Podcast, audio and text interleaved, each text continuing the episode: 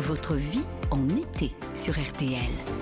Et aujourd'hui, une question. Assiste-t-on à la fin du télétravail après euh, son succès, plutôt logique, hein, pendant la crise sanitaire?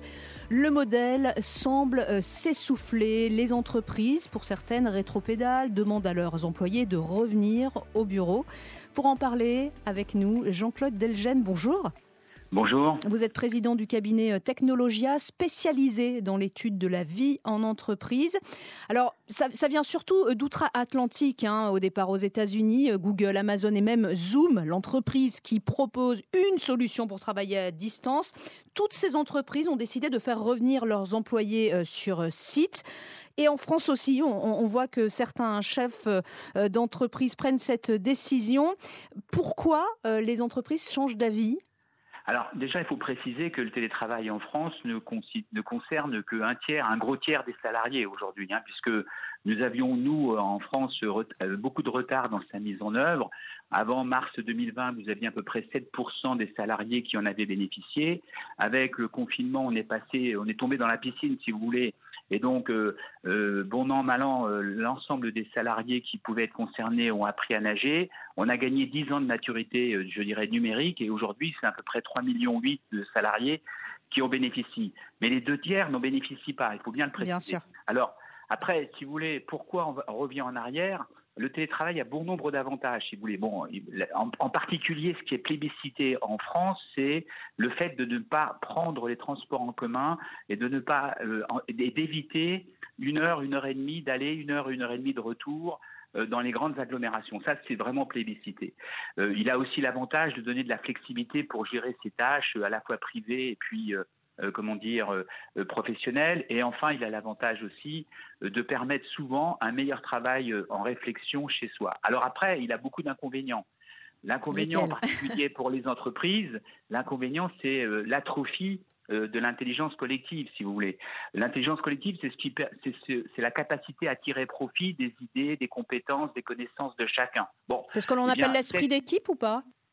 Non, c'est plus que ça. C'est vraiment une création qui repose sur la contribution de chacun, c'est-à-dire avec la créativité, la collaboration, l'esprit critique, euh, la communication, la compassion, enfin, vous voyez, tout ce qui fait, en fait, y compris qui est informel, hein, les échanges informels sur le lieu de travail, qui sont essentiels.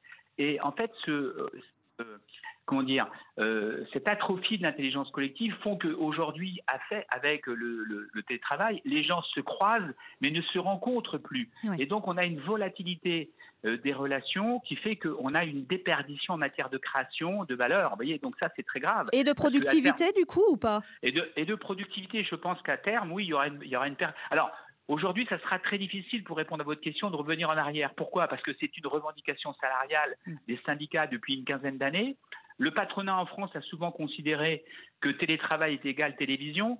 Le, Covid a démontré le contraire. Et donc, euh, y compris certaines entreprises aujourd'hui sont très attachées au télétravail parce qu'elles ont profité de cette, euh, euh, je dirais, modalité de travail pour réduire sensiblement leur mètre carré avec le flex Bien sûr.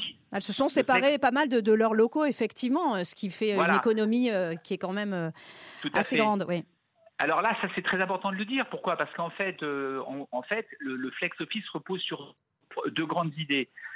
Chaque salarié n'a plus de poste attitré, premièrement. Deuxièmement, on divise le nombre de postes par deux. C'est-à-dire que si vous avez 1000 salariés, il va y avoir 500 postes. Ce qui fait qu'en fait, les gens, quand ils viennent, se retrouvent entassés et donc ils préfèrent rester chez eux. Vous voyez, donc c'est un gain assez important pour les entreprises. Donc, en France, il n'est pas évident que les employeurs veuillent revenir aussi vite que cela euh, à, euh, je dirais, un poste par salarié pour, euh, pour accueillir tout le monde et donc supprimer le télétravail. Mmh.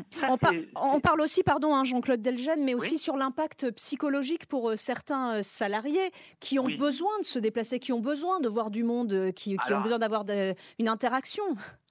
Là, il y a, en fait, le, télétravail a une double conséquence, si vous voulez. Il y a effectivement une partie des salariés euh, qui peuvent être isolés, développer de l'anxiété, développer de l'angoisse. Ça, c'est très net. On l'a, bien vu.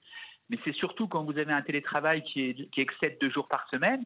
Et puis, vous avez aussi le fait de la sédentarité. Mm. La sédentarité, c'est-à-dire le fait que les gens ne bougent plus. D'ailleurs, euh, hier est sorti un manifeste lancé par Régis Ouanico sur le fait de bouger pour pouvoir euh, avoir moins d'impact sur les, en matière de cardiovasculaire, parce que là, il y a un grand risque quand les gens ne bougent plus. Vous voyez, donc, mm. ceci dit, encore une fois, euh, il faut trouver rapidement, pardon, excusez-moi, je, suis désolée de vous presser. il faut trouver un compromis, si vous voulez. Le compromis, c'est un jour, deux jours hmm. maximum par semaine. Un On ne pourra pas faire autrement que de trouver un compromis, et il faut le trouver avec les représentants du personnel. Voilà. Merci. pour terminer. Merci infiniment, Jean-Claude Delgène, d'avoir été avec nous, président du cabinet euh, Technologia spécialisé dans l'étude de la vie en entreprise.